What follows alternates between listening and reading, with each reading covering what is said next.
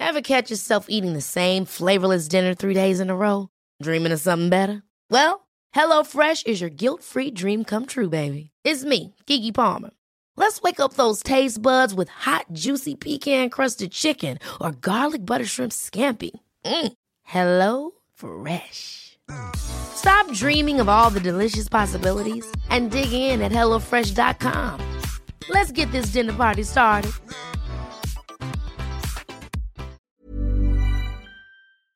I love thinking about when I die because it puts everything in perspective for me. So I'll go, well, when I die, when I die, does it matter? that I had, you know, saggy boobs or whatever. I was a size 14 or a size 16 and not a size 10. Like, will it have mattered like yeah. when I die? And if the answer is no, then I'm not going to waste a lot of time on it. I'm just not interested. There's other things to do.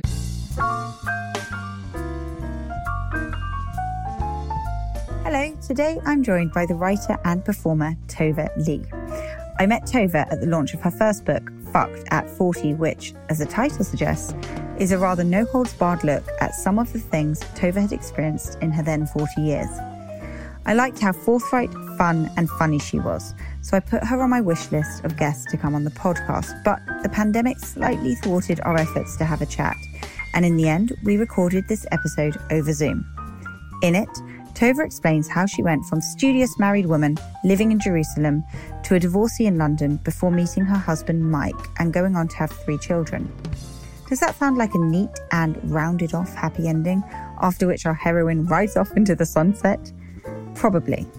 But Tova, being the boldly honest woman she is, adds a lot of nuance, talking about the mental and physical trauma of having had children, the need to travel away from them sometimes to reconnect with herself and the desire that, despite loving them, they'd on occasion, in Tova's words, just fuck off. We also talk about enjoying rather than performing sex, how she navigates representing her relationship online, and how Tova has used the very same face cream since she was 20. Here's Tova. Tova, I want to take you right back to young Tova. Where did you grow up? What are your memories?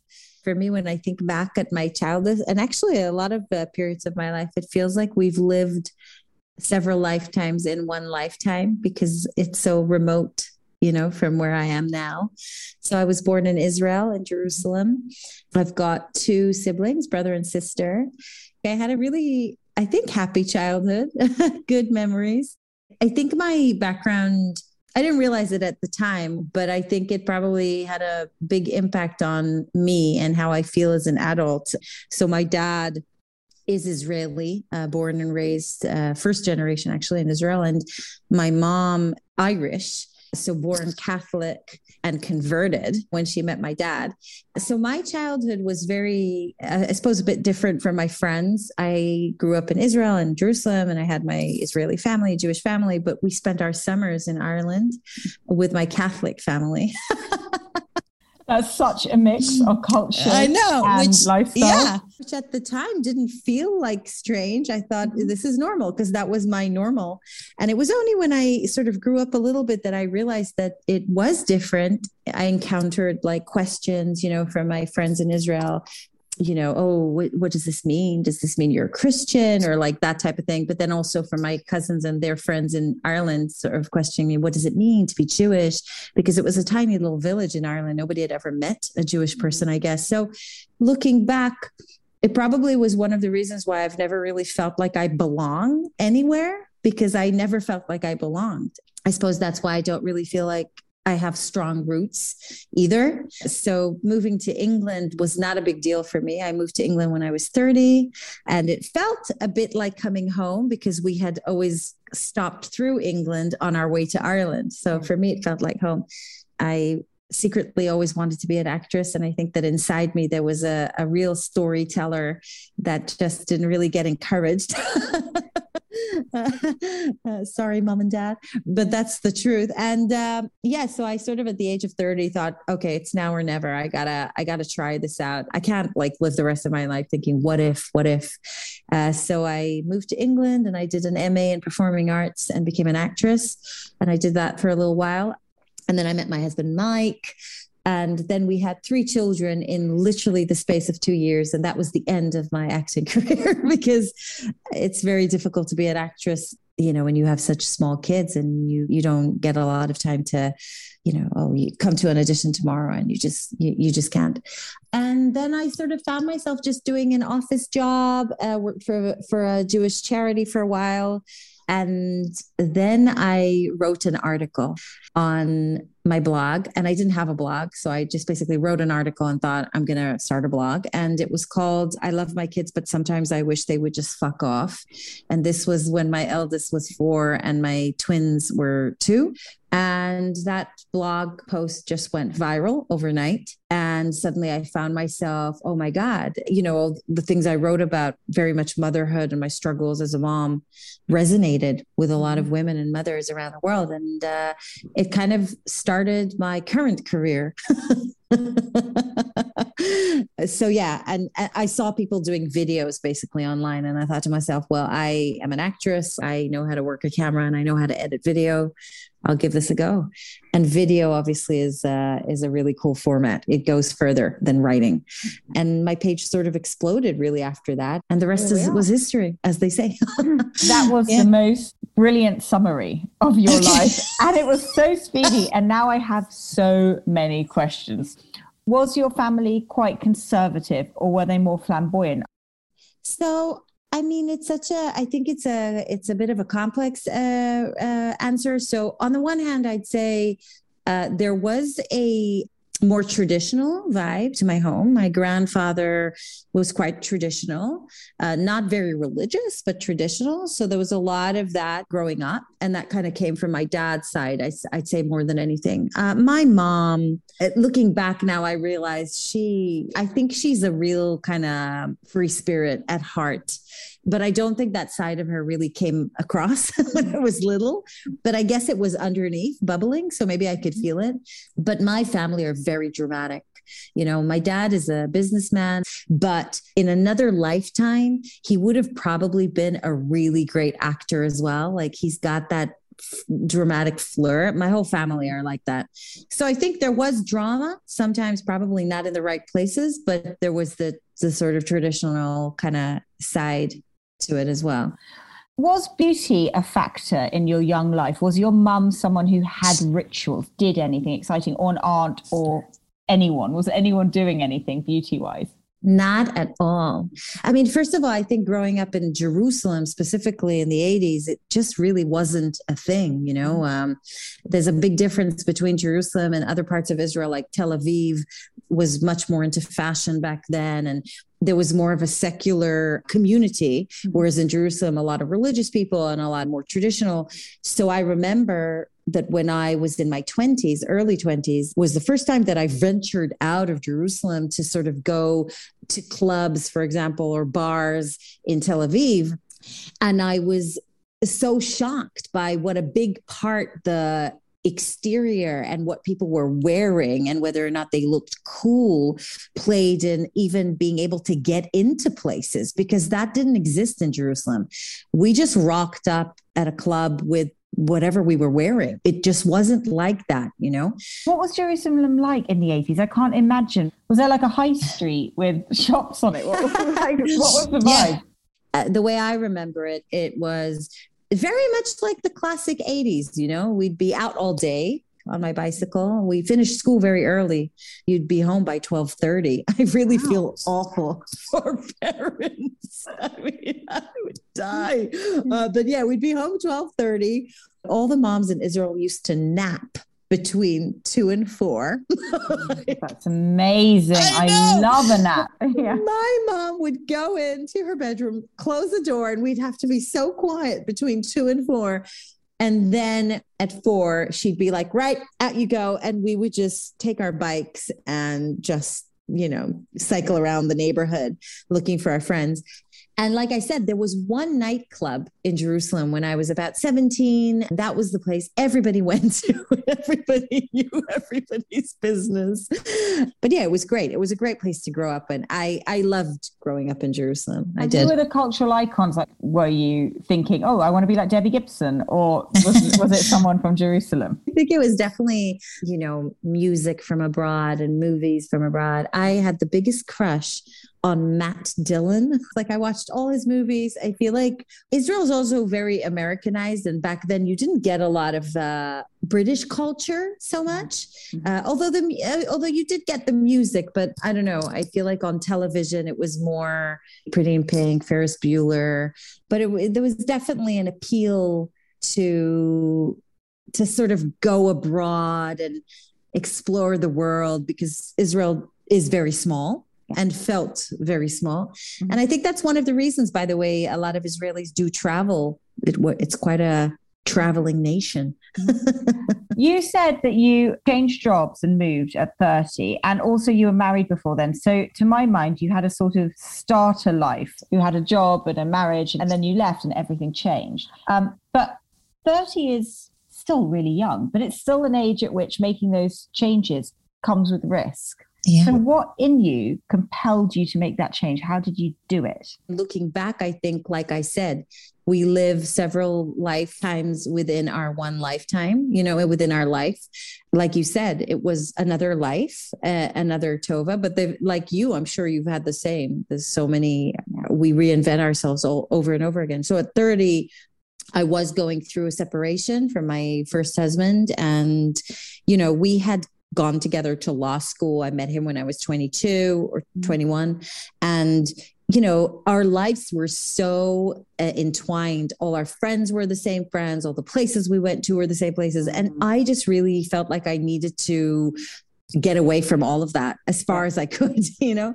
So I think part of it was just uh, almost like escaping and mm-hmm. also I mean, of course, it was a risk. Oh, uh, by the way, ending a marriage and ending a relationship is like one of the hardest things ever. I, I still loved him. And even though I knew it was completely wrong and it was time to go, it was still very difficult. But again, I, I think like I was lucky in a sense that I had a place to go that felt familiar mm. because I did feel like London was familiar.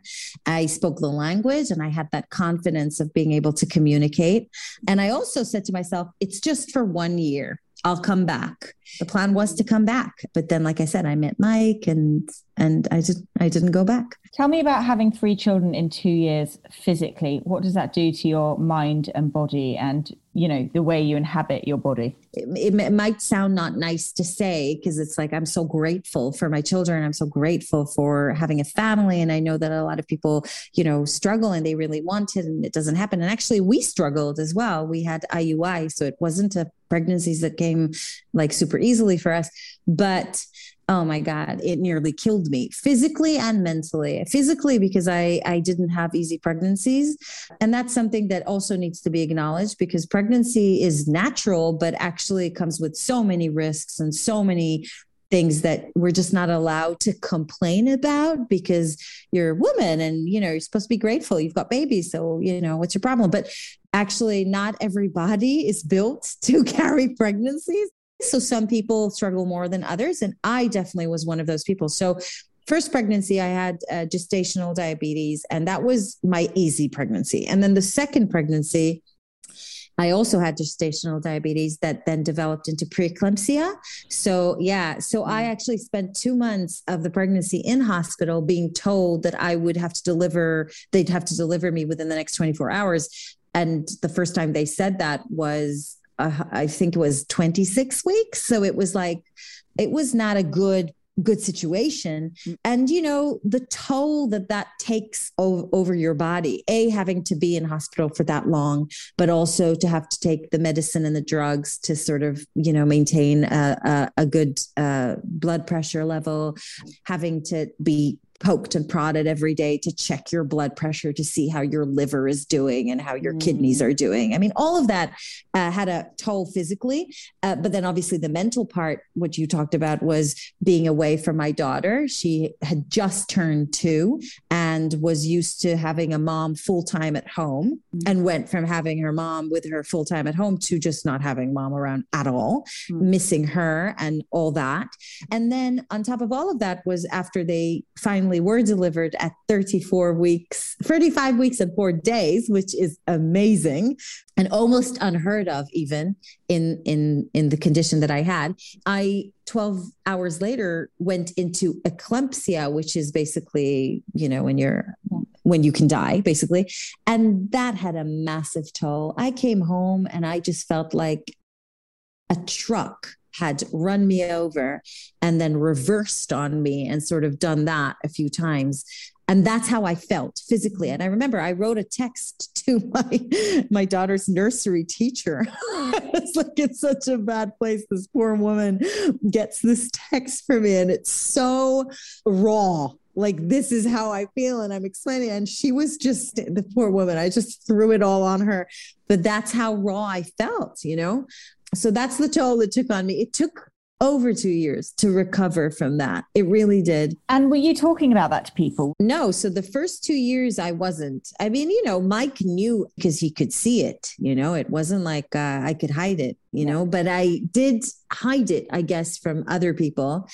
And I just want to say again that I completely acknowledge the fact that I was so much more privileged and so much more and so much so much luckier than a lot of other women in the same situation. I did have help for the first few months and this was you know, we basically spent all our savings on that help, including selling some items that Mike had, had been collecting for years because that's how bad I was. And I think that blog post I mentioned earlier was probably the first time that I really vocalized mm-hmm. and still not talking about the physical part, still not talking about the rawness of the birth and all that, not even acknowledging that I was in post trauma, like real post trauma. At that point, I still hadn't realized that. I think that blog post opened up the floods of, I just need to get this out. And mm you know the the c-section shelf from the two c-sections that i had i went to see a plastic surgeon uh, to discuss options to see if there was any way to sort of do something about it. And he asked me about the birth. He wanted to know the birth stories like what had happened. And i just started crying. And and this was 2 years after it was still so raw. And he was the first person to say to me, you know, what you were went through was was traumatic. It was the first person who said that word to me because I didn't even think I had a right to refer to my to their birth as trauma because I got two healthy babies out of it. So how can I say that? You know, that's not okay. Uh, and that was, I think, when I finally started healing. One of the big problems that we have, that we face, not just women, men too, is the idea of a single narrative. That you can't have layered experiences. Well, we all have layered experiences all the time. We all have things that are great and terrible. And sadly, there's no sort of Richard Curtis ending where everything goes right in life. It's like there's always these layers of good and bad all at the same time.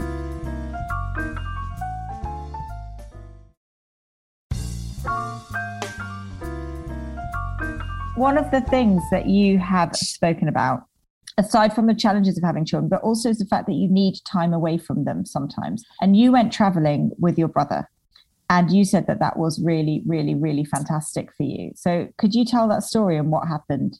First of all, I wish I could say that I do that often, regularly. I don't, and I should, but I have done it a few times. What was happening at the time was I was 42 and I had a bit of a health scare. I wrote about this a lot in my first book, uh, Effed at 40. Um, and as a result of that health scare, which by the way ended up being okay and everything was fine, but I, it was like a kick up the ass that I needed to sort of go, right, I need to now tend to me, like what, uh, you know, I'm a mom and this is my life and all great, but where do I kind of fit into this picture? What's left of me? Mm. And there were so many parts of me that I felt like I had just put on hold or on pause. They had just disappeared. Like it, being adventurous or you know being connected to my sexuality or I don't know, uh, enjoying time with my friends, whatever, you know, lots of parts of me that were just neglected. So, Everest Base Camp, the trip to Nepal was really about that kind of, you know, adventure lover. Cause I do, I love adventure and my brother, mm. uh, who I'm very close to, and he's only two years younger than me, had just come back from Thailand with friends. And he said to me, You know, Tova, it took me a couple of days to just feel like myself again. Mm-hmm. Like suddenly it wasn't me, dad, married, I've got a mortgage. Like it wasn't all of that. It was just who I am, like inside under all those layers. And I just went, let's go to Nepal. Like it was literally the most random suggestion. And he went, okay, let's do it. And when do you ever get to spend that much time with a sibling mm. as an adult? Ever. And we were back to just being us, like we were when we were kids, goofing around. Mm-hmm that's something I'm going to take to my grave. Like mm. it's one of the best experiences of my life, those couple of weeks with him. And when you said you're going to go, how did Mike take it when you said, I want to travel without you and I'm leaving you with the children? I mean, I think Mike was just relieved that I didn't try to drag him to Nepal because he would have hated it. It was harder for me, by the way, to leave the kids, very hard. And actually, a few days before the trip, I was getting real cold feet. And I said to Mike, maybe I shouldn't go, you know, blah, blah, blah. And he was the one that so I said, You're doing it. Like, yeah. you're going, stop. Like, you're doing it. It's going to be great. Returning to your being outspoken, there's a bit in your book where you talk about sex being fun. And I really want to talk about this because I love your outlook on enjoyment I think mm. you're a real proponent of enjoying all the elements of life and saying that, you know, people do often represent sex as like, you know, this, like, yeah, like everyone gets dressed up and it's all really sexy in a cinematic way. And you're like, but sex should be enjoyable. It's not really about that. I think where it came from was just that kind of I, sp- I, suppose going back to childhood and thinking about how sex was explained you know to us as children and and more so even to girls i guess then there was very much the element of warning. Uh you know like everybody you know the the conversation was around don't get pregnant or you know be careful of diseases. It was a lot of lots of warnings. Mm-hmm. and also i think just sex in general when it's explained to girls or even how it's presented um in terms of you know if you're looking at different i don't know sort of stereotypes, whatever gender stereotypes, then you know, sex seems to be a commodity somehow. Mm-hmm. There's so much attached to it, and like if you give it away too soon, then you're easy. If you hold back, then you're frigid. It's like a lot of judgment. There was a point where I thought, isn't that strange that we talk about there's so much conversation around sex and girls and sex, but nobody ever mentions the word pleasure. So, like, all these girls that are getting these sex talks and information about let's say and they go into their first sexual um you know experience the one element they've never heard of is that it's actually supposed to feel good yeah. So how are they supposed to know that?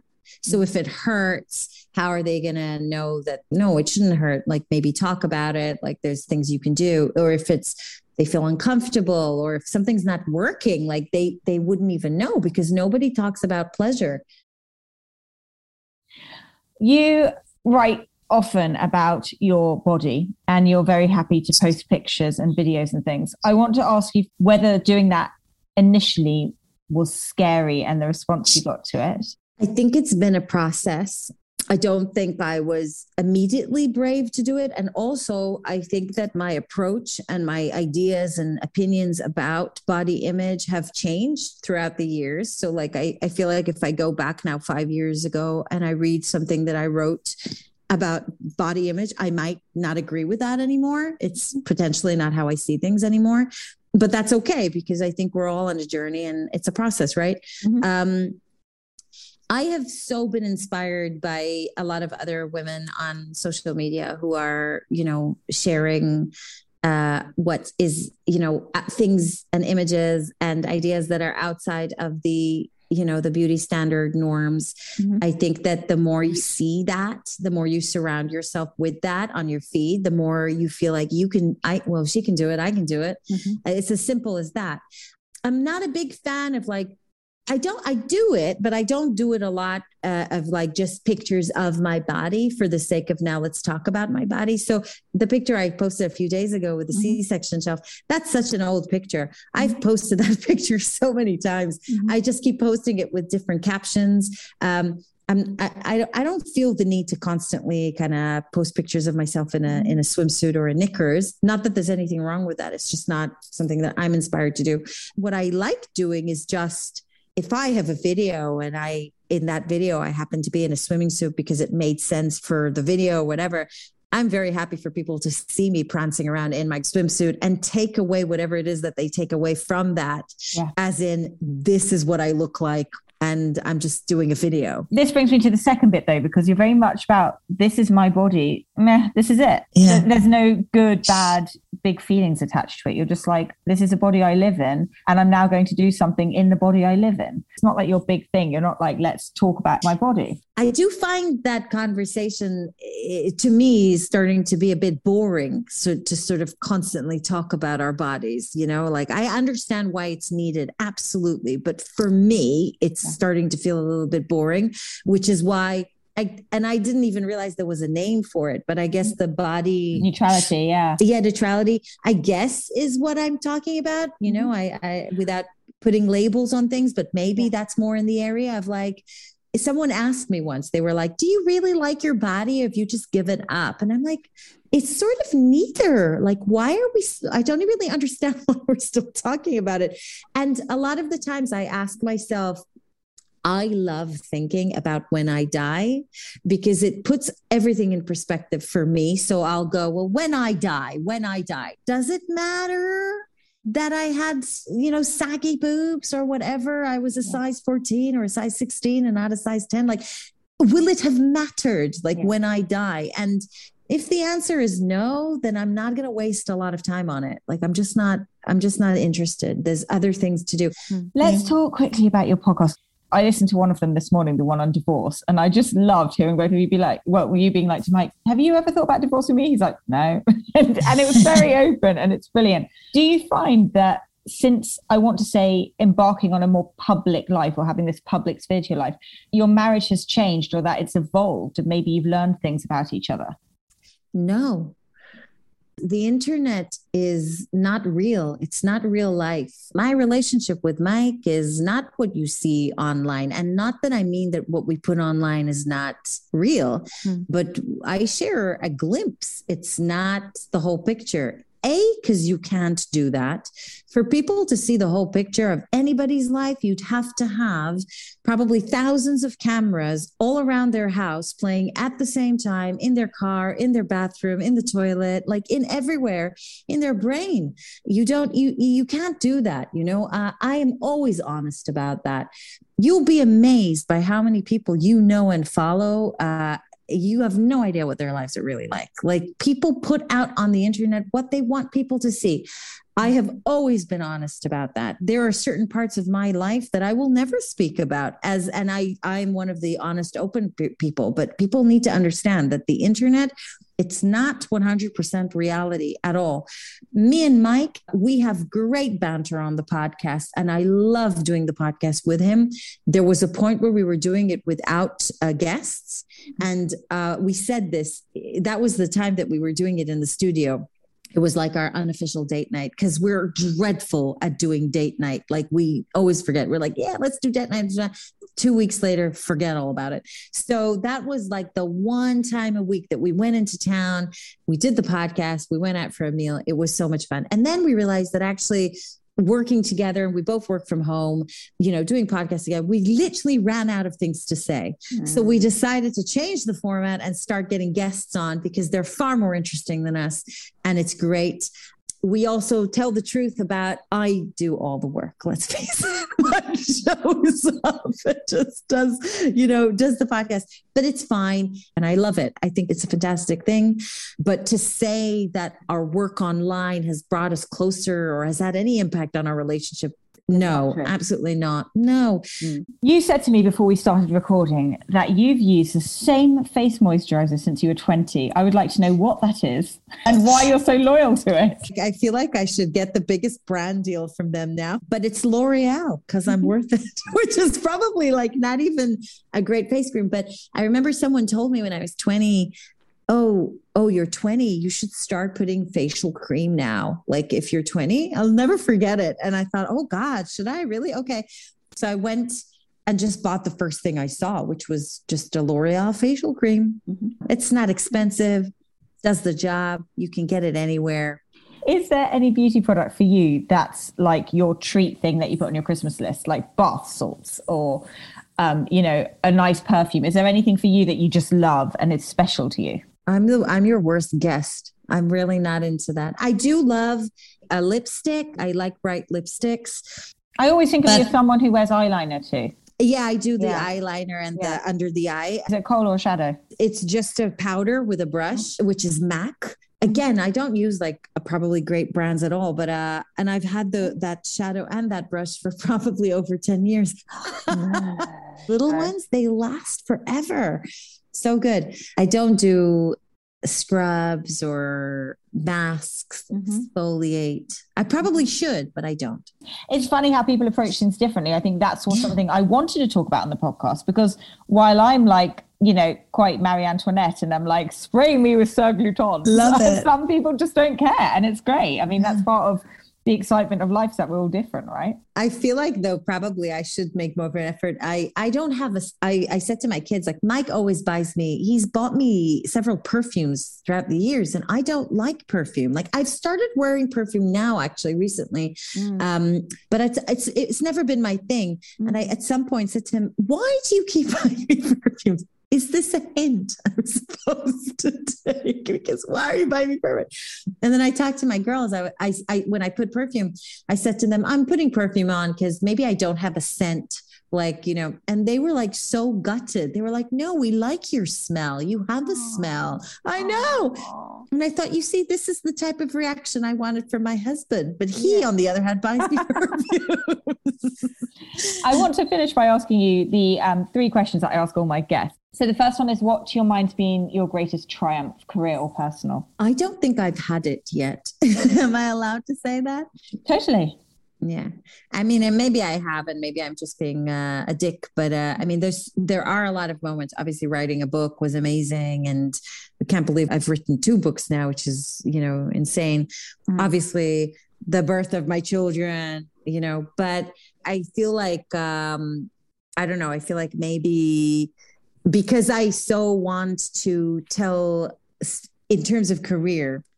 And I feel like I'm so fortunate to have done everything that I've done so far. But my passion, my true love always lay was always in fiction, telling a story a long story and not a 15 second story that you have to do real quick on you know because people's attention span is so short these days yeah. and playing characters that are not me because i'm so fucking bored of myself that would be amazing if i get mm. to do that mm. i'll be so happy and mm. hopefully it'll also have meaning and it'll inspire people or make them feel better or, or do something you know yeah. be important yeah oh i'd love that that would be amazing what one piece of advice would you give your younger self and what age would you return to? Yeah, I think probably just not to not to worry so much, you know, just to to to sort of not to worry. I I don't know if you if you're I, I don't know what you're like, but I I used to think myself out of making a decision, you know, and you just like overthink.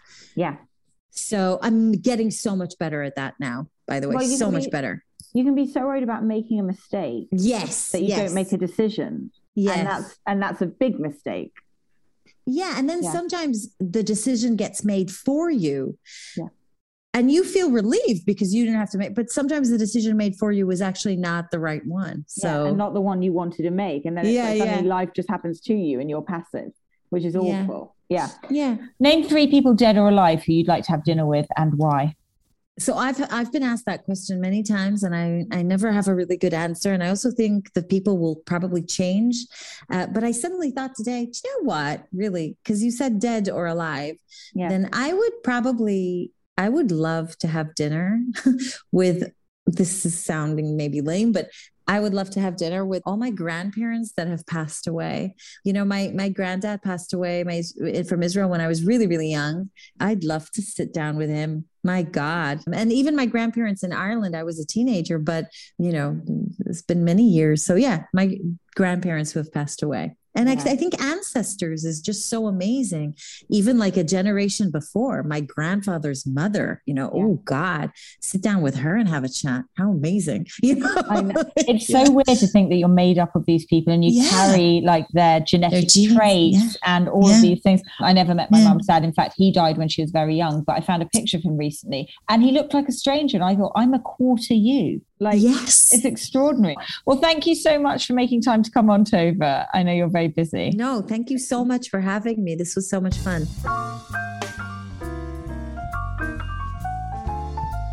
Isn't she just great? I love the way she sees the wood from the trees and fills life with humour. And a question of, will it have mattered when I die, has really stayed with me. There won't be an episode of Beautiful Lies out next week as we're taking a little summer holiday and we'll be back in September. But if you need a fix before that, don't forget that there's quite a back catalogue now, and you'll find episodes with guests from loads of different walks of life there.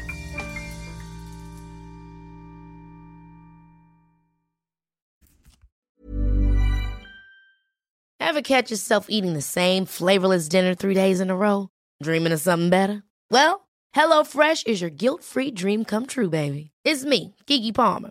Let's wake up those taste buds with hot, juicy pecan crusted chicken or garlic butter shrimp scampi. Mm. Hello Fresh. Stop dreaming of all the delicious possibilities and dig in at HelloFresh.com. Let's get this dinner party started.